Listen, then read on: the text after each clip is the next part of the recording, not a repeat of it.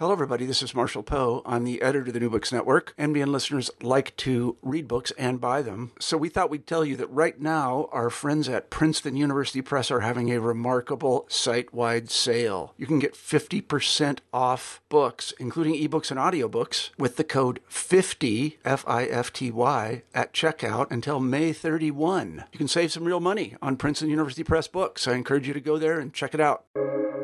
Welcome to the New Books Network. Welcome to New Books in European Studies. I'm Tim Jones, and in the last of three podcasts in the run up to the Dutch election on March the 17th, I'm joined by Petra de Koning, author of political biography Mark Rutte, published in October 2020 in Dutch by Brooklyn. If as looks very likely, Mark Rutte re emerges as Prime Minister after the election on March the 17th, he'll be on track to become the country's longest ever serving Prime Minister. All he has to do is stay in office until the middle of next year and he'll beat the record set in 1994 by Ruud Lubbers. Yet, despite being now a veteran on the European stage, Rutte remains an enigma, even in the Netherlands. This man who turned 54 on Valentine's Day has never been in a relationship and has never cooked a meal. Petra's book covers his many personal eccentricities, and we'll definitely talk about some of these, but it's the mystery of his political success that runs through the narrative. Fifteen years ago, Rutte emerged from outside the cabinet to scrape victory in his campaign to lead the Liberal VVD party. Perceived as on the left of a party whose base was drifting right, and with erratic communication skills, he nevertheless saw off internal challenges and in 2010 became the Netherlands' first Liberal Prime Minister in nearly a century. And if things go according to plan on the 17th, he should be in office until 2025. In a European Union without the UK, and soon to be without Angela Merkel, Rutte is fast emerging as the guardian and lead spokesman of the EU's pragmatic, intergovernmentalist, fiscally conservative, free trading, and Putin skeptical wing. So, who is he? How has he reshaped his party and Dutch politics? And what role will he play in Europe in the coming years?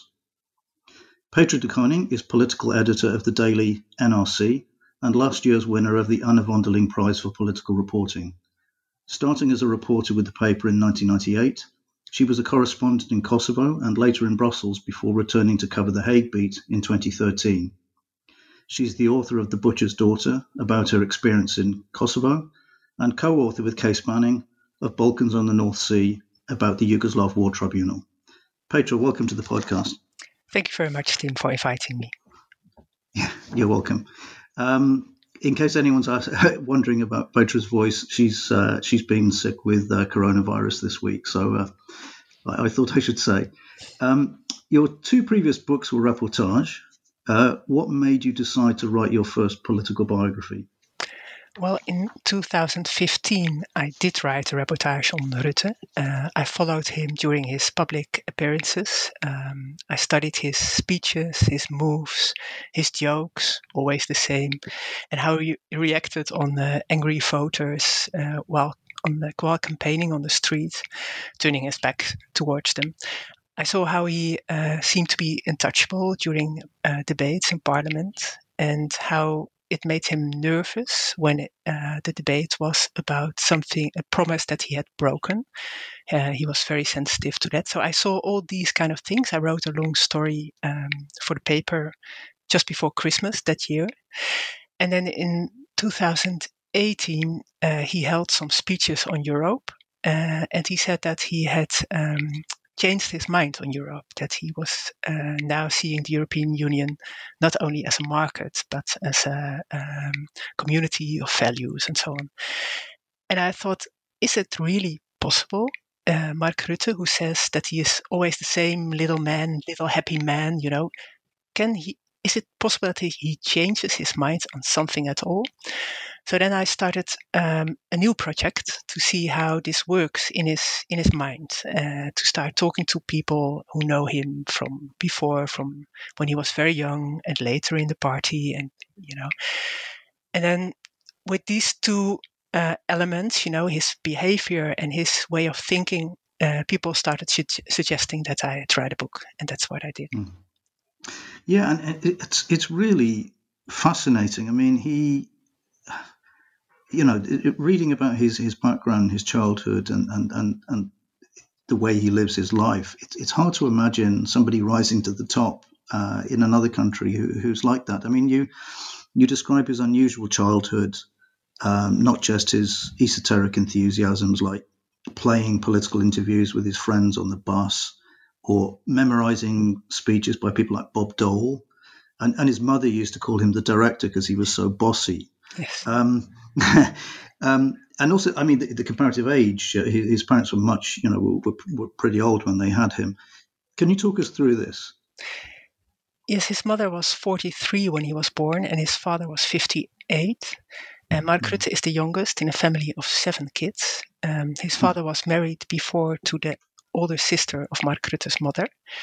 Uh, with her, he had uh, three kids. She died in a camp in the former Dutch colony, now Indonesia and he returned with his three kids to the Netherlands after the Second World War and then married uh, Mark Rutte's mother and had another four kids.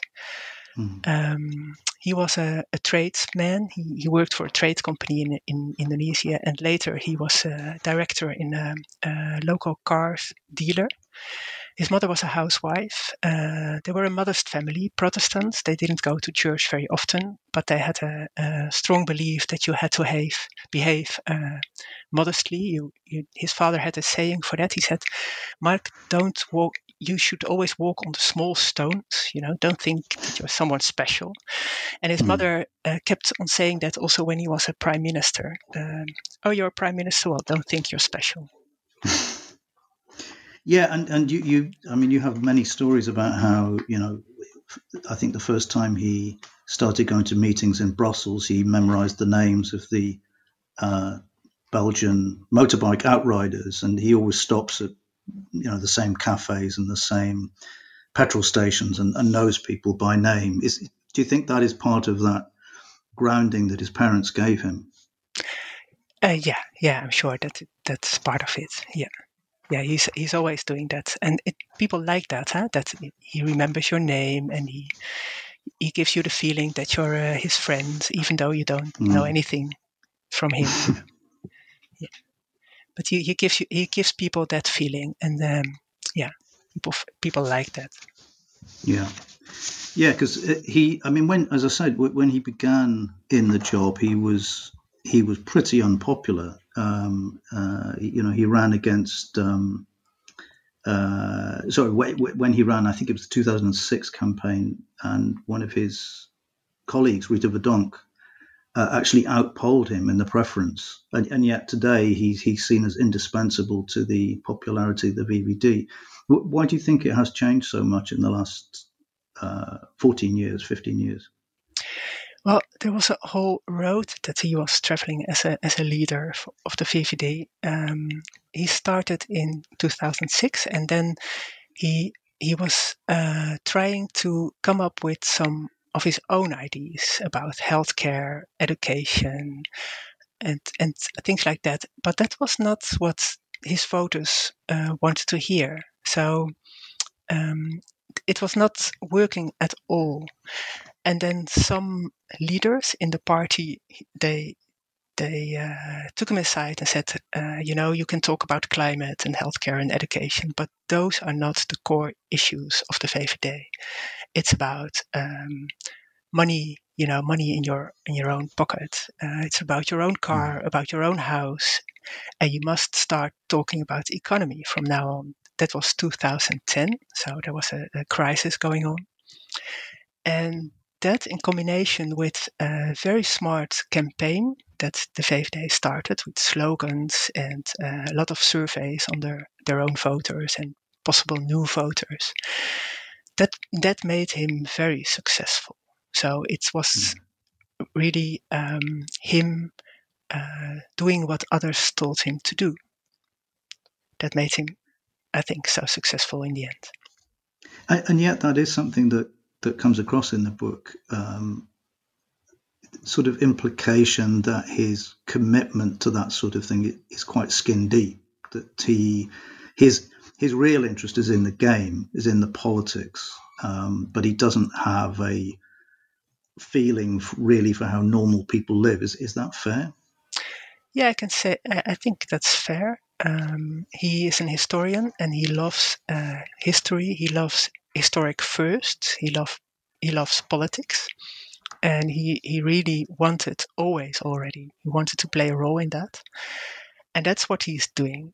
Um, and of course, he has you know he has some ideas, and he is a liberal. Um, I think that that you could could say that his his main idea is um, let people live their own lives and don't don't bother too much. That's really he really mm. uh, that's his conviction.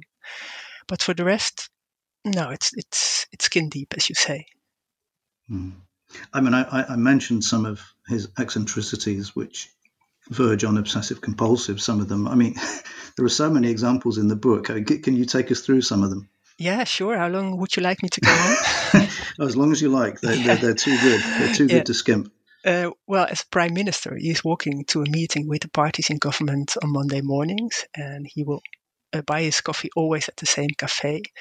And then in the afternoon on Mondays, he puts some coins in his pocket uh, before leaving the office, and he walks to his weekly meeting with the king, Willem Alexander.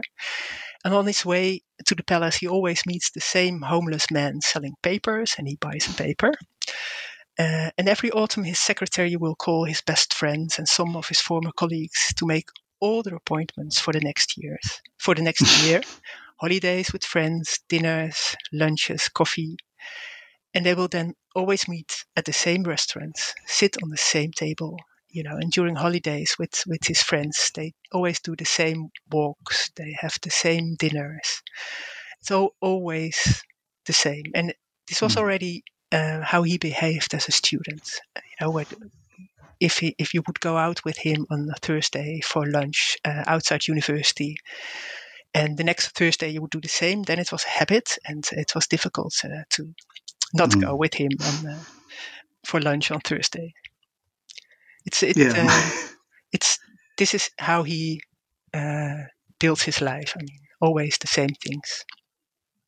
Do, I mean, any idea where that where that came from? Is that I mean, he he he seems very happy in the uh, the company of old people. Um, it, it, is that is that is that part of it that this this element of control he wants to uh, have over his own life? No, it, it runs in the family that they really want to do this. That also his parents and his uh, mm. the rest of the family they they like to do the same things always. You know, when they were uh, young, they always went to the same place for holidays, and they kept on doing that also later. And they wanted to go. They always go to the same park um, mm. And if the house in this park is already uh, gone, somebody else is, has reserved it, then yeah, then they just don't go. You know, they can't they can't stand that. And what you're saying about that he's at ease with older people, that's true. And his friends, they think that has to do with him being the youngest with older parents. Um, he was mm. very close to the director of his high school, and he was a, a politician for the VVD. And it's prob- probably through him that uh, Rutte uh, became a party member. Mm. And, and he, you talk about this, um, the, his close friend uh, Lodewijk Dekker, his, his mother uh, wanted to come and live in The Hague. So Rutte put her up in his house, and she stayed there for years. Um, and he had tea with her every every Sunday for 20 years. Um, and just on one occasion, she wanted to raise, she wanted to increase the rent that she paid to him or the lodging fee or whatever, and he, he turned it down because uh, he, you know, he said, "What what am I? What would I do with the money?" But he he yeah he, he, the company he likes to he, you know he enjoyed her company he enjoyed his mother's company it, it's it's uh it's quite unusual i think it is yes um I, I don't have a, I, I didn't make a psychological analysis of Mark Rutte. Um, so I, I couldn't explain it, but it's absolutely true that he, he was attached to, to this, um, this woman living up upstairs mm. from him. He was also friends with his uh, piano teacher for, for many, many years, also an older man. Uh, there mm. were friendships in the party with, with older people that he would, you know, continue until they die. Um, mm that's that's true. Yeah. Well, I mean, coming back to the politics, um, he you you talk about how he he he emerged onto the uh, onto the scene, and his aim was to make the VVD into the biggest small party. And of course, this this became very important after the fragmentation of Dutch politics after 2002. When when I read that, I thought that's very interesting. But I thought, is is that sort of justification of facts on the ground? Was it really as strategic as that? And yeah, uh, yeah uh, well, I'll answer that first, and then I'll come to my second point. I don't, I don't think it was a strategy. He saw it happen, the fragmentation. Mm. He saw the Christian Democrats and the Social Democrats losing voters, and he thought, well, this could give an opportunity to the Liberals. You know, they could become the biggest party. It was an analysis, an, analysis more than a strategy, I think. Mm. And has it, has it made because the VVD really does seem to be the, the dominant party now. Um, is that to do with alignment around any kind of ideology, or do you think it's an alignment around him, or an alignment around a sort of very broad approach to centrist politics rather than something more to the right? I think it's mainly an alignment around him. Uh, it's also um, uh, due to the economic crisis and that people in the Netherlands seem to trust the liberals more when it comes to economic crisis. Mm. Um, that's I think those are the main things. But as it is now, it's all about Mark Rutte. Mark Rutte is the Liberal Party in the Netherlands, and and the day he stops, um, I think they are going uh, uh, to have a hard time to find someone else. Mm. You know, and I think for some time they will become uh, a much smaller party. Does he give any indication that he wants to stop? No, I mean, it's hard to see what he would do. not at all. No, no. you know, his, his best friends say that he, he would like to be prime minister for the rest of his life, also without yeah. the Liberal Party. Yeah, I, I, th- th- there were a few interesting uh, uh, nuggets there that that he and correct me if I'm wrong here, I, I got the impression that he was happiest or most comfortable when he was governing with uh, Diederik Samsom and the PVDA, and that his ideal coalition government would be would probably be those two and maybe D66. Is, am, am I right in thinking that, reading that between the lines? Uh, no, I don't think you're right. Uh, he mm. really liked Diederik Samsom. They got along very well, and they were making jokes about them, mm. two of them, changing the Netherlands for good and so on. Um, and it was a long time ago that some of his uh, colleagues and him they they made plans about maybe you know uh, going incorporating the social liberals in the in the VVD, but that was a long time ago. He hasn't talked mm. about that for ages, and I don't think that this is his plan at all. So, what, what, what do you think is the plan? Is it simply just to accept the fragmentation as it is, and then look for uh, tactic, look tactically for allies as as they come up? Well, it becomes more and more difficult for him to form a government with uh, so many small parties. Mm. Uh, at the same time, uh, during his uh, his time in government uh, as a prime minister, the fragmentation has has gone even worse. You know, and according mm. to some uh, experts, his his way of, of finding compromises and always coming out as the as the most popular leader with his, with a bigger party has uh, always has also caused this uh, fragmentation. Um, but mm. it's it's the way it is. He doesn't seem to have a plan to change it, um, and he's he likes to. He seems to enjoy governing uh, with a difficult government. So yes, some time to go, I think. Yeah, it is. It is striking, as you say, that every time he governs with anybody, they seem to come out the worst for it. You, you, you make at the at the end of the coalition with Samsom, uh, where the PVDA was really badly yeah. punished by the by the electorate. You, you quote Samsom as saying, you know, you, you look at what we've achieved in government. We've achieved absolutely the core aims of the party, and yet we're being we're being trashed. Why does why does that happen every time? Is it Rutte just takes the applause for the good things and the bad things. Uh, the electorate punished the junior party. Yeah, it's it's some kind of mystery because uh, what happens with Rutte is that the people around him, they they take responsibility for their own mistakes so easily. You know, when the Social Democrats they say now um, that during this government with Rutte, uh, the second government that Rutte was leading as prime minister, that they uh, that they would embrace the compromise always. They wouldn't uh, make it clear to the public what they had wanted and mm. how, in, in what they had reached in this compromise. They would just say that the compromise was was it, you know, mm. that that was the, the aim. So they said that they made a lot of mistakes themselves. They wouldn't really blame Rutte for it. And that, that you could see with all the ministers around him that he's the, the colleagues that he's losing also in the VVD. Um, they, they blame themselves and not Rutte. Yeah, it's it's uh, it's really uh, surprising. I mean, have other party leaders learned from that? So, for example, in the next government formation that, that we're about to see, do you think some people will go into this much more, uh, much less naively in, in dealing with, with Rutte?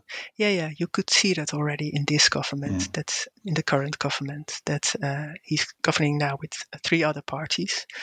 And they uh, they were anxious, you know, to make their to keep their own stories uh, and to keep, you know, to say what they wanted. But it's difficult. It's difficult with Rutte. I think that only the the smallest party in the government, the ChristenUnie, um, succeeded mm. in doing that, and they are in the polls now, doing quite well, and the others mm. are not doing very well. So it's, it seems to be very, very difficult with Rutte in a government, and then uh, come out uh, as a as a winner too. Mm. I mean, the one thing he's done, um, you know, we were talking earlier about how he's he's open to coalitions with pretty much anybody. The, the, the person he's ruled out uh, this time again is uh, is uh, Geert Wilders. Um, is that do you, do you think could you foresee any circumstance in which he would go? I mean, they, they had a sort of a loose arrangement uh, uh, in twenty. God, when was it? Twenty ten or twenty twelve? Twenty ten. Yeah, twenty ten. Um, can you see any circumstance in which he would go back into government with uh, with Wilders and try and rebuild or build a a, a, a VVD right and right of the right? No, I don't think so. No, I don't think that will happen uh, under with Rutte. I don't think he will do mm. that again. Geert Wilders was his mentor in the VVD when he was a um, uh, coming when he was a Secretary of State in another mm. government, and then Wilders left the party in 2004 already uh, after Rutte uh, became the leader, and it's Rutte was seen as a as a social liberal by his colleagues for a long time, as a little bit leftish. Uh, and mm. then when he formed his first government with the support of Geert Wilders, the populist PVV, really right wing, right wing, mm. uh, then then he um, then his this image disappeared. Then he was the right wing leader, Rutte, accepting the support of, of Wilders. But this government with the support of Wilders fell already after one and a half year, and I don't think he will try again this adventure. It was it was mm-hmm. not very good for him. Well, of course, the other thing where it would be incoherent would be how Rutte has tamed or t- pulled the VVD away from a sort of inherent Euroscepticism that it used to have, and uh, and Wilders would definitely not fit into yeah. into that move. Yeah. Um, I mean, and you mentioned this at the beginning. You know, what, this was one of the reasons behind the book that you were very interested in his series of speeches that he made in 20, 2017, 2018. Um, I could be me, could be me that I've just missed this, but he, I have, haven't noticed a lot of follow up to those speeches. And as you said in the book, um, there was a perception that probably wasn't true, but there was a perception that this was part of a campaign for him to become the European Council president. Um, are you expecting him to, particularly with the disappearance of uh, Merkel this year, are you expecting him to become more of a European uh, figure um, with with ideas over the next four years? Yeah, it's it's a very good question. I really don't know, but I don't think so. Um, mm. You know, he he used this um, this period in the 2018 when they thought that he was going to be the next council president. They, he used this um, these rumors to come mm. up hmm. with a story that would be good for the Netherlands. That's what they thought around him. So he held those speeches, um, and it, he thought that it would make the Netherlands more important and uh, you know fill the hole that the, the UK was leaving behind. Mm. Um, but afterwards, now you're right. You could you didn't hear much about it anymore. Uh, there was less interest in his ideas on Europe, and he's not. I mean, he's not a, a leader with a great vision. So it would surprise me if he would come out that he would that he would come to Brussels and, and say, you know, this is the way for Europe to go forward. I mm. just don't think that he can do that. But there's one area where he could play a, a major role in the next uh, couple of years, uh, and that's over the approach towards Hungary and Poland. Um, you know, he, he, he took a position last year uh, on the payout of the recovery funds uh, and the link to the rule of law uh, norms in, in Hungary and Poland. Can you see him taking that as a strong position, or is that something that will be led more by uh, Scandinavians? Do you think? Oh no, this in this uh, aspect you're right. Yeah, he could do that, and his party and also other parties in the Dutch government want him to do that. So that that's really possible that he will take that position, and uh, and he doesn't mind if they, you know, the other leaders don't like it. He will stick to that. That's for sure. Yeah. Yeah. As he will always also stick, you know, to his point on the budget that um, that the Netherlands yes. shouldn't pay too much and so. yeah. I, I, I guess that approach will be decided in part by um, the type of coalition that comes out on the other side of this election. Um, I mean, obviously, government formations take a long time in the Netherlands, so you you, you won't be uh, you won't be held to this over the next week or two. Um, but um, do, do you think if he could choose the coalition partners he could have um, today, what, what, what do you think he would choose? I think he would choose, yeah, the Christian Democrats, uh, probably also the social liberals again, mm. and um, he likes this small Christian party, the ChristenUnie. He likes to work with. Really? Them. Yeah, mm. yeah. They they get along quite well. Um, and he will probably then choose the one one leftish party, the Social Democrats, but they don't want to go on their own in such a government again. Um, so mm. they would like to. They want to take the GroenLinks, the Greens, with them, or mm. the Socialists. Uh, it will be a, um, a, government maybe of five, six people, six parties, I think. Uh, but if he can choose, uh, it's the Christian Democrats, and then if it could be alone with the Christian Democrats, probably that's. But it's impossible. I think he would prefer that probably.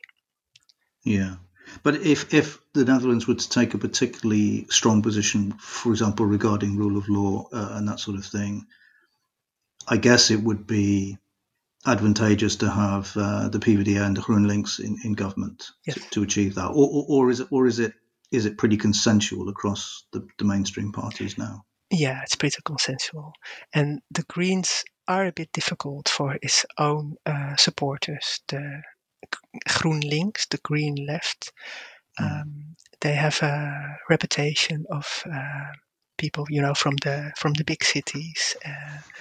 Highly educated, and it's um, the VVD wants to be a party for the people, for normal people, and this um, this is difficult for the image to work together with GroenLinks, I think. Mm. But we'll see. Yeah, yeah, we, we, we certainly will. Well, um, to close, as always, I've asked my guests to choose a book they would recommend to podcast listeners. Uh, Petra, what did you what did you go for? Um, you know, a book that I really like, I read it recently, was um, What is in an Apple by Amos Oz, uh, the Israeli mm-hmm. writer.